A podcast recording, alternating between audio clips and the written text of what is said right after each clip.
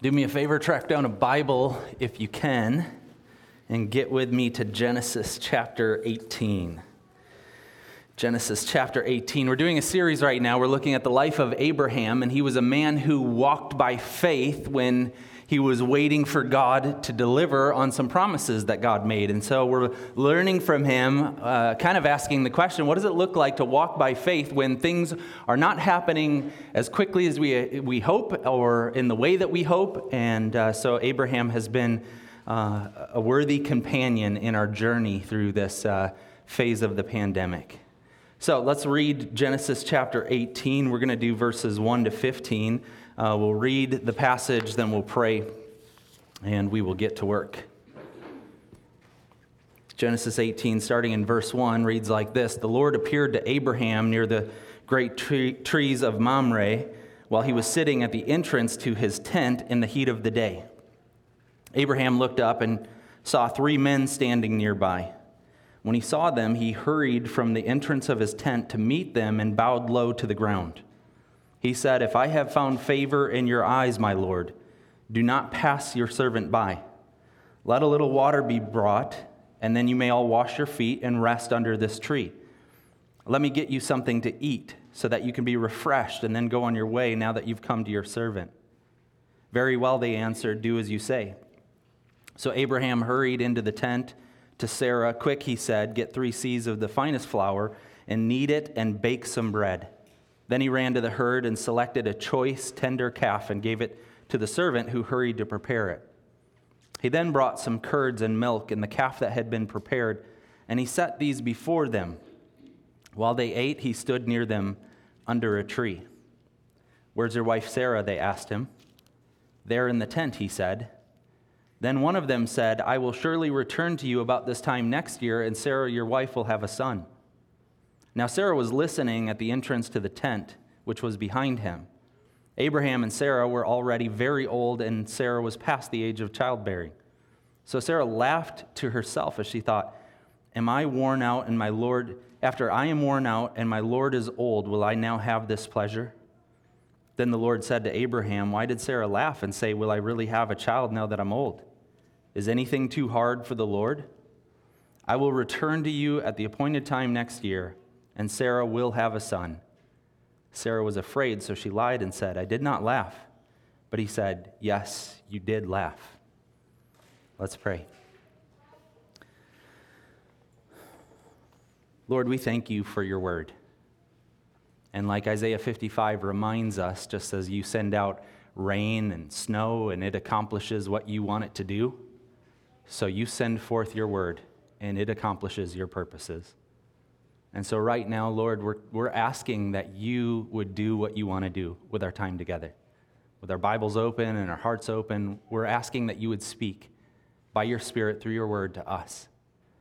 And that you would give us words of life, things that help us, things that we, that we need, things that maybe we don't even perceive in this moment. Lord, would you please minister to each of us and help us to walk by faith? We pray in Jesus' name. Amen. Amen.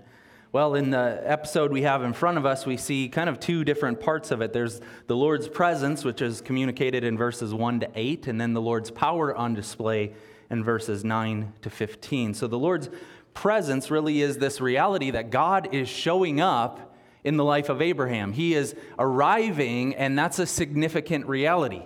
Now, it's a little bit confusing because if you're reading the story, you notice that God is arriving in a, in a interesting form. Three people show up. But then in verse 15, it calls these three people and the, those people speaking to Abraham. It just says, This is the Lord. So I don't really know what's going on here. I don't know how to wrap my head or my heart around this, but it is God showing up in this fashion. God is showing up to Abraham. So look at verses 1 and 2. The Lord appeared to Abraham near the great trees of Mamre while he was sitting at the entrance to his tent in the heat of the day. And Abraham looks up and he sees three men standing nearby. And when he saw them, he hurried from the entrance of his tent to meet them and he bowed low to the ground. He recognizes there is something different about these people. These are no ordinary people, so he worships. He bows down. It's a posture of humility, it's a posture of recognition. It's saying there is something about these three individuals that are worthy of my respect. So the Lord appears to Abraham. Abraham then takes the opportunity to practice some hospitality. Look at verses 3 to 5. He says, Abraham said, If I've found favor in your eyes, my Lord, do not pass your servant by. Let a little water be brought, and then you may all wash your feet and rest under this tree. Let me get you something to eat so that you can be refreshed and then go on your way. Now that you've come to your servant. Very well, they answer, do as you say. He practices hospitality, but I want you to notice something. One of the reasons why he is practicing hospitality in this moment is he is attempting to detain them, meaning he knows there's something about this interaction that is significant and he doesn't want it to go away. So, if you want to mentally underline these different things, in verse 1, it tells us the Lord appears. God shows up, the Lord appears. But then look at how Abraham responds. He says, Do not pass by your servant. I see you, I acknowledge you, I worship you. Please do not get beyond me. Don't just pass me by. He's detaining them, and then he offers them hospitality, and he says it like this toward the end. He says, Now that you have come to your servant. So the, the narrator is telling us, the narrator is telling us that God shows up, and Abraham recognizes that it is the Lord, and he wants him nearby. I don't just want you to depart from me. I don't just want you to cruise on from here. I want to spend time with you. And in fact, God wants that too. The Lord's presence is on display. And so Abraham rightly perceives that and he begins to offer this hospitality. He says, Let me get something for you so that you can stay here a while. Let me get you stuff for to wash your feet, stuff to feed you. Let me do what I can to take care of you. And this is a fascinating reality because what Abraham is doing here gets principalized in the New Testament. He's practicing hospitality with these people, and by the New Testament, the, the authors in the New Testament look at the Genesis 18 event and they say, This is something that we all ought to be doing. So we'll put it up on the screens. In Hebrews 13, the writer to the Hebrews puts it like this is telling a group of Christians, here's what you need to be working on. And he's kind of bullet pointing a bunch of different things, and this pops in there. And he says, Do not forget to show hospitality to strangers. For by so doing, some people have shown hospitality to angels without knowing it. This is an allusion to that Genesis 18 event, and it's saying, practice hospitality because here's what you might be doing you might be interacting with God. This ordinary event of sharing a meal is a, it mediates the presence of God in some ways. I mean, if I'm reading this right, it feels like there's a potential for the ordinariness of a, of a mealtime to be an event where God shows up. So, what should we do then if that's the case? We need to pay attention. We need to practice hospitality. We need to go through life with our eyes wide open looking at other people. We're, we're, dealing with strangers and, and we're interacting with them, and we need to be able to say, Look, here's what I'm going to do. I'm going to practice hospitality because by so doing, I might be entertaining angels.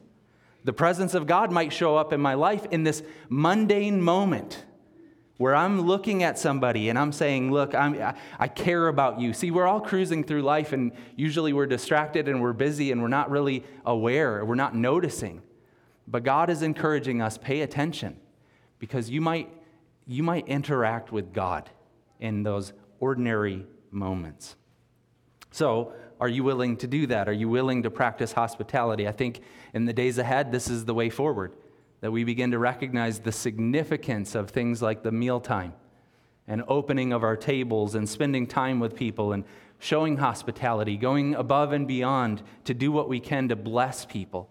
And I do think that in those experiences, God is going to show up in profound ways. His presence is there on display as Abraham entertains the angels of the Lord. They have a meal together. Look at uh, verses 6 and following, he rushes into Sarah. He says, Hurry, get the seahs of uh, flour and bake bread. And then, verse 7, he ran to the herd. He selected a choice tender calf, gave it to a servant who hurried to prepare it. Then he brought out some curds and milk and the calf that had been prepared, and he set these before them. And while they ate, he stood near them under a tree. He, there's a meal that's going on.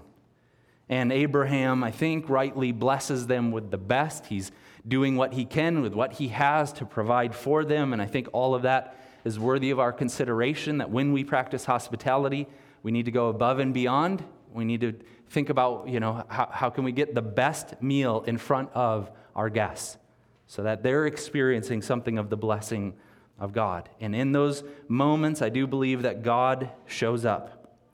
But here's something that I notice, and uh, I, I, wish it wasn't so, and maybe I'm misreading it, but I do want to point out what, what feels to me like a missed opportunity. So Abraham prepares a meal for his visitors, he sets it before them, but then if you look at the end of verse 8, it says, While they ate, he stood near them under a tree. And here's what I'm feeling as I'm looking at it this week I'm feeling like this was a missed opportunity for Abraham. Because not only does God want to reveal his presence to us, he actually wants to invite us into that fellowship with him. Now, it's not here in the text, so I'm trying to be careful here not to impose my ideas on the Bible itself, but it is clear in other places what God wants to do with us as he wants to share a meal. He doesn't just want us to serve him and then stand back and watch. He actually invites us into that experience of being with him around the table. And I'll show it to you in other places just so you know my ideas aren't my own. In Exodus chapter 24, later on, Abraham's descendants, the people of God, the Israelites, are camping and marching around the desert wilderness, and their leader Moses gets to go up on this beautiful mountain and interact with God face to face. And it's a beautiful yet terrifying experience. But then in, Ex, in uh, Exodus 24, here's what God does He says, Moses, I want you to come up again. This time I want you to bring Aaron and his sons and 70 elders. And they go up on the mountaintop, and it's crazy because they share a meal with God. Exodus 24, verse 11 says, They saw God and they ate and drank. And it's a picture of what God is doing He's inviting people into a relationship with him, and he's actually sharing a meal with them. He, he doesn't just want us to experience his presence remotely or from a distance and just kind of observing, but he really wants to gather us together and share in that beautiful experience of sitting across the table from him. That's what G- you could describe the ministry of Jesus in that way. Uh, in fact, many people do. They say the Son of God the Son of Man came eating and drinking. People look at his ministry and they say, This is what the dude was about. He loved sharing meals with people. And in fact, I'm not sure, I've heard it so many times from different people, I don't know who to give credit to, but it has been noted that if you read the, the gospel accounts of the life and ministry of Jesus, every, every event in the gospels has a reference point to a meal. So people say it like this Jesus is either coming from a meal, going to a meal, or at a meal. So he just loved eating. He was with people, eating with people. So, so you begin to get the sense then that this is a big deal, that God wants to show us his presence, and he wants us to be able to share in that presence together with him around the table. So Jesus put it like this when he had that last Passover supper with his disciples. He said it like this in Luke 22, verses 15 and 16. He said, I have eagerly desired to eat this Passover with you before I suffer. For I tell you, I will not eat it again until it finds fulfillment in the kingdom of God. Now, there's a lot that could be said about these two verses here, but we can at least say this. It sounds like he's intending to eat again with his friends. That in the kingdom, he intends to eat with his friends. Do you see what's happening here? Abraham is giving us this picture that God's presence shows up and God is sharing a meal and God wants us to join in that meal. So, the question that we might ask then is why does the Lord visit in this way? Why does the Lord show up in this way? And it becomes very clear in the passage itself in Genesis chapter 18. The reason why God wants his presence to be known is because he wants to, he wants to share with his followers. He wants to let them know what he's up to. So they're having a meal, but a part of the reason for the meal is so that they can communicate here's what you can expect. Next year, you guys are going to have a child. One of the reasons why it feels to me like God is there on the scene is because he wants Abraham and Sarah to know his intentions. You're going to have a child. Now, it becomes even more clear as you keep marching through the rest of chapter 18. I'll just point at it briefly. But in verse 17 of chapter 18, it says this Shall I hide from Abraham what I am about to do? It's a rhetorical question. The answer is no. God is there communicating to his followers. God wants you to know what he's doing. God is not trying to hide himself from you, he's not trying to keep you out of the loop. God mediates his presence to us, and a part of it is so that we might know him and know what he intends to do. And he explains it very clearly, and I'll just, uh, these are actually some of my favorite verses in the Bible, and I'm surprised I didn't just camp out here for the morning. But, but in uh, verses 18 and 19 of chapter 18, God says this beautiful thing. He says, Abraham will become a great and powerful nation, and all the nations on the earth will be blessed through him.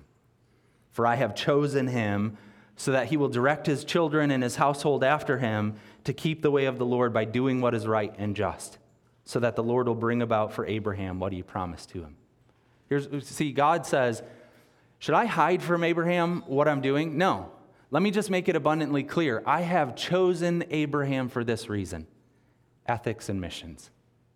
It's really crazy, but it helps us to understand who we are as the people of God. What are we, who are we, and what are we supposed to be doing? We are supposed to be communicating the blessings of God to the watching world, and we're to do that by being engaged in the mission of God and practicing ethics, living in a way that is beautiful, practicing righteousness and performing justice. That's who we are, and it helps people then to come to know God. So, God shows up and He gives us His presence because He wants us to know Him, and He wants us to know what He's doing in this world. So, as we wrap up this first section, I want you to think through this. The Lord might be closer than you think in this season. The Lord might be closer than you think, and the Lord probably wants to reveal himself to you. But we need to be a people who are eyes wide open, alert and aware, paying attention to people, and realizing that God could show up in the ordinary stuff of sharing meals. Well, then we see the Lord's power on display in verses 9 to 15. The Lord's power is on display, and it shows up with his omniscience, his ability to know all things, and it shows up in his omnipotence, his ability to perform all things. He's both all knowing and all powerful, and we see it here in the text. He knows Sarah's name, he knows your name. Look at this in verse 9. It says, Where is your wife Sarah? They, the company of the Lord, they asked Abraham, Where is your wife Sarah? Now, this is crazy because they're calling her by her new name. Um, Joanne and Doug Spradlin gave me a copy of uh, the Chosen uh, series, first series, and Ash and I have been watching. I'll be the first to say I'm not a huge fan of Christian media in general because a lot of times it's just poorly done. But The Chosen is a beautifully told story. And um, there's an episode where Mary Magdalene, a demon possessed woman, tormented by the demons, uh, in, in that episode, and I hope I'm not spoiling it for anybody, her, her, her name is Lilith, and everyone knows her by Lilith.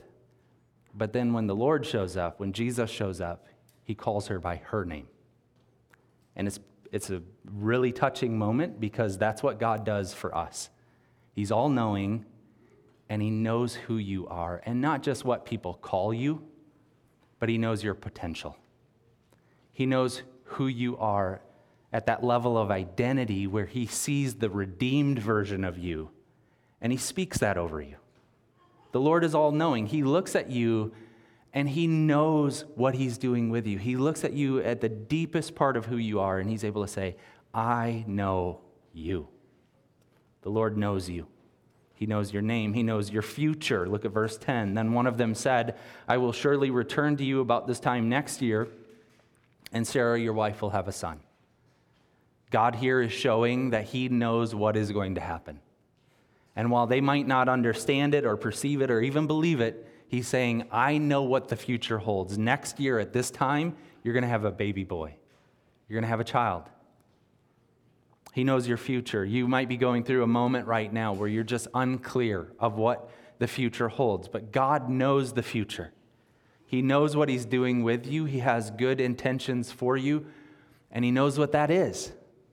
He's all knowing. So we, we could feel like, like Abraham and Sarah, and we could feel like the, the delay of God's promises. We don't like the timeline. We don't like you know, the, how things are unfolding. We, we don't understand when any of this stuff is going to happen.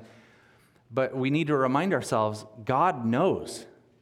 He knows how it's going to unfold, and, and his plan is good, and he is good, and so we can trust him. He knows the future, he knows our thoughts and our doubts. Look at verses 10 through 13. Now, Sarah was listening at the entrance to the tent, which was behind him. Abraham and Sarah were already very old, and Sarah was past the age of childbearing. So Sarah laughed to herself as she thought, after I'm worn out and my Lord is old, will I now have this pleasure? Then the Lord said to Abraham, Why did Sarah laugh and say, Will I really have a child now that I'm old? God knows your inner thoughts. She thought this and he knew it. She thought this and the Lord knew what was going on inside of her. He knows your, your thoughts and he knows your doubts. He knows what you're thinking. So you, you can't hide that interior, you know, the interior of yourself from God because He knows what's going on inside of you.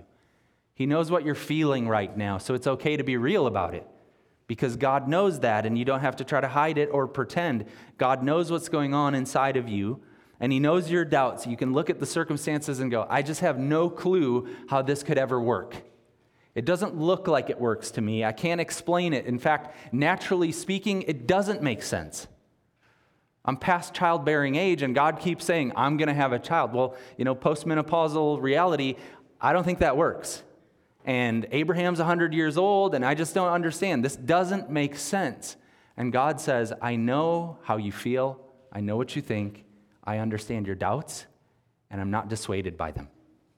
I'm not put off by your concerns. I'm not saying, Good grief, listen to me. I'm the Lord. I keep telling you this stuff. If you can't believe me, let me go find someone else. No, He understands your thoughts and your doubts, and He is determined to still work with you. He is not dissuaded by her thoughts. He is all knowing. He's also all powerful. So, verse 14 reminds us nothing is too hard for him. Verse 14 Is anything too hard for the Lord? He says. I will return to you at the appointed time next year, and Sarah will have a son. He's saying, Look, you might not understand how this could unfold, but I understand full well. I can do this. Nothing is too hard for me. You might see this as an impossibility, but nothing is impossible for me. So the Lord is all powerful, and he gets the last laugh. In verse 15, Sarah was afraid. He said, Why did she laugh? Sarah was afraid, so she lied and said, I, I didn't laugh. But he said, Yes, you did laugh. She laughs because she thinks this is insane. Me at this old age and my husband at his old age having a child, that just doesn't, that doesn't work.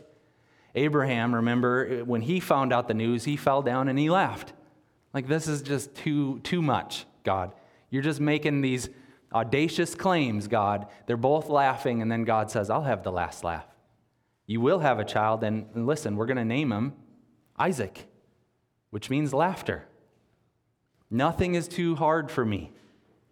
I'm not put off by your doubts, and I'm not incapable of making good on my promises. Nothing is too hard for me. So God is saying over and over again through our text here today, I can do it.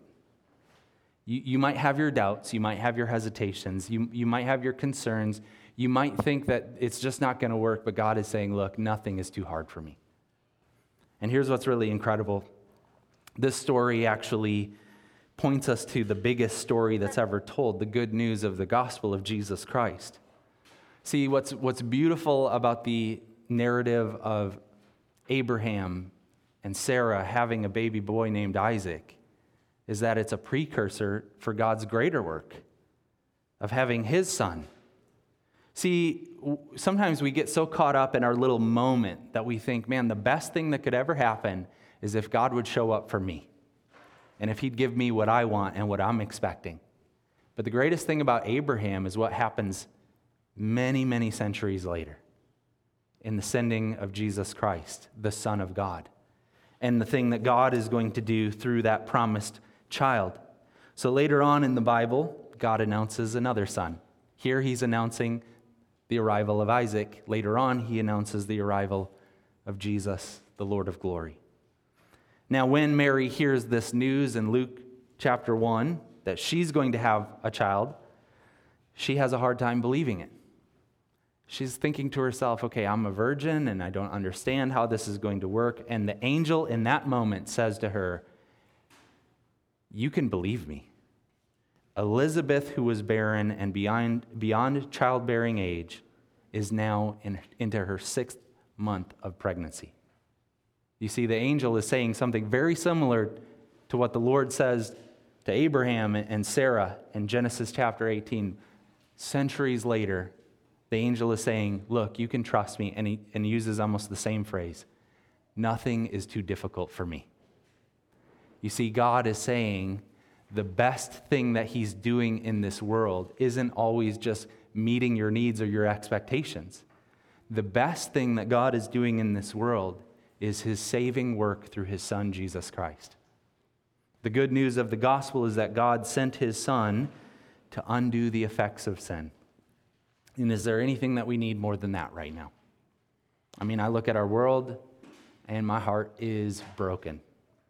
I look at people uh, and their desire to pursue things that they feel so passionate about but doing it in a way that's lacking in humanity, to look at other people and to speak poorly of them. And I think to myself, the greatest thing that I need in this world right now isn't just things going my way, I need the world fixed. I look at the governing systems and structures, and I look at how things are being handled and how people are reacting to it, and I look at the brokenness there, and I think, the greatest thing that we need in this world is for God to fix this broken world. I look at human health and I look at the fragility of our experience and the ability for an invisible virus to wreak so much havoc. And then I think about other things like cancer. And I think, man, we are so vulnerable and fragile. And the greatest thing that I need in the world is not for everything to just go my way. The greatest thing that I need in the world is for God to fix what is broken. The world is broken. It is reeling because of sin and its effects. And what we need is not just for the world to lean in our direction and give us what we want. What we need is for the Lord Himself to show up with His powerful presence and make all things right again. And that's what God is saying here to us. He's saying, Look, my presence is available to you. I will meet with you and I, I want to be together with you. I will share a meal with you. You can be mine and I can be yours. And I want you to know me and I want you to know my intention and my ways. I want you to share that fellowship with me. But I also want you to know I am very powerful and I am coming to make all things new. And so let's wait patiently with faith in that God and let's worship Him in the meantime. So let's pray. Lord, we admit that sometimes we look at the circumstances that we're facing and we, we can't see a way forward. But nothing is too difficult for you. You are all knowing and you are all powerful. And so we entrust our lives to you. We thank you for the announcement not only of the Son of Laughter, but of the Son of Man. We thank you for King Jesus and what he's doing, that he is going to make all things right again. So we pray, Maranatha, come, Lord Jesus, come quickly. But in the meantime, God, as we wait for the fulfillment of all those promises to come true in Him, we want to live by faith in the Son of God. Help us to be your people, living with your mission in mind and with a desire to practice righteousness and perform justice in a broken world. Help us to live beautifully in a way that draws people to you. Help us to do that for your glory. Amen.